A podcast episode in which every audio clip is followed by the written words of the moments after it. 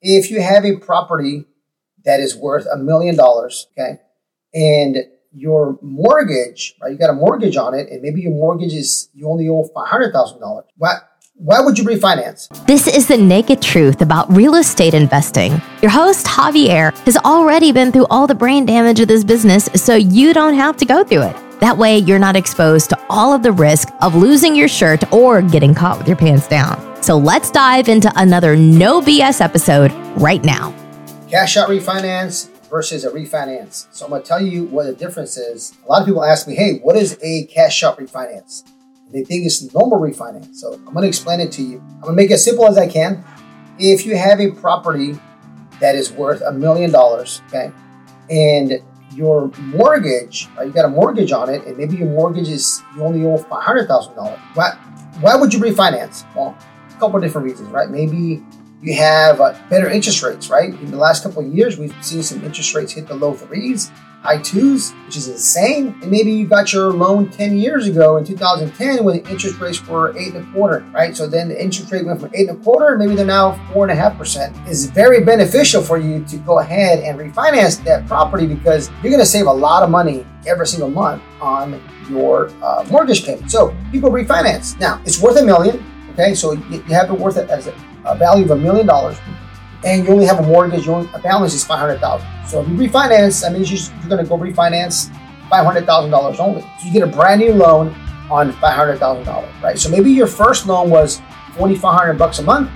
Now your second loan with the new interest rate might be thirty two hundred dollars a month. You see, so now you, you save some money. Now, what are the negatives? Well, now you started another 30 year loan, or 20 year loan, or 15 year loan, whatever kind of loan package you got. So the only bad part is maybe you've already been paying it for 10 years, you have 20 more years left, and now you sign a brand new loan for 30 years for a lower price, right? Or you could even do a 10 year loan at 500,000. You'll probably end up paying the same, probably a little bit higher than you were paying before. There's a lot of different options for you to refinance that. And you still have your equity in your project or your property, okay? Now, a cash out refinance, right? A cash out refi, what is that? So your property is worth a million and you only owe 100,000, you go to the bank and they'll let you know like, hey, we can let you borrow up to 90% of the, uh, the property, 100% of the property, 70% of the property. Let's assume they're only going to let you borrow 80% of the value of the property. So they're going to go ahead and do a cash out refinance. They're going to refinance your, your, your property it's worth a million, but they're only going to give you financings for 800,000. So now you have your, your new loan for 10, 15, 20, 30 years, whatever you decide to do. Let's just call it 30 years. You have a new loan for $800,000. Well, you still have a balance of half a million. So out of those 800,000, you pay $500,000 to your old loan and you have $300,000 cash out. That's why it's called a cash out refinance. Now, why would you want to do this? Well, you can grab those $300,000 and go buy yourself you know, a maybe a, a an eight unit apartment building for a million bucks, and you can use just three hundred thousand dollars as your down payment, right? You can go buy a nice Airbnb out somewhere for a million dollars and use your three hundred thousand to down payment and to furnish it, right? You can use those three hundred thousand dollars to go buy some properties cash. You can go use that uh, money for cocaine and hookers in Vegas. I mean, you can do whatever the hell you want. Okay, you do whatever you want with that money. So ideally, you want to put it somewhere where it makes you money, right? Maybe you put it in somebody's project right? Maybe you borrow that money at 4% and somebody's going to let you uh, give you a 10% a year return on your money. Shoot, you grab those 300,000, you put it in somebody's project, right? And you're making 10% and you're only paying 4% to the bank, you're making the spread of 6%. I know people who do that all the time, not just with properties, but they actually go get lines of credit. We'll talk about that later. At a bank, have a two, three million dollar line of credit that's at a three and a half percent interest rate, four percent interest rate, and then they lend that money out at 10%, right? 8%, 10%, and they make money on the bank's money. It's crazy. But he's talking about your property, and if you do it that way, you can go reinvest it. You go vacation, maybe you want to go pay off other debt. I wouldn't recommend you go pay off some credit card debt because most likely most people are going to rack that credit card debt back up. I would actually go use that to go make some money to help pay that credit card debt down. That's just my opinion, but I am not a financial advisor or your CPA or your accountant, so go ask them for their opinion and just make sure that they're not broke because then they're to give you a bad, bad, bad opinion and bad direction. So cash out refinance versus refinance, that's what it is if you are getting involved in larger projects or you want to get involved in larger projects, you want to grow your network, you want to hang out with people who think like you, who act like you, who want to grow together, who are going to cheer you on, right? Hang out with winners so your wins don't sound like you're bragging. People that you feel comfortable with who have the same goals and vision and are going to help you get there because at the same time, they'll get there as well. This is definitely a mastermind for you. Don't let anybody ever tell you you got to start flipping houses, you got to start wholesaling, you got to own a rental.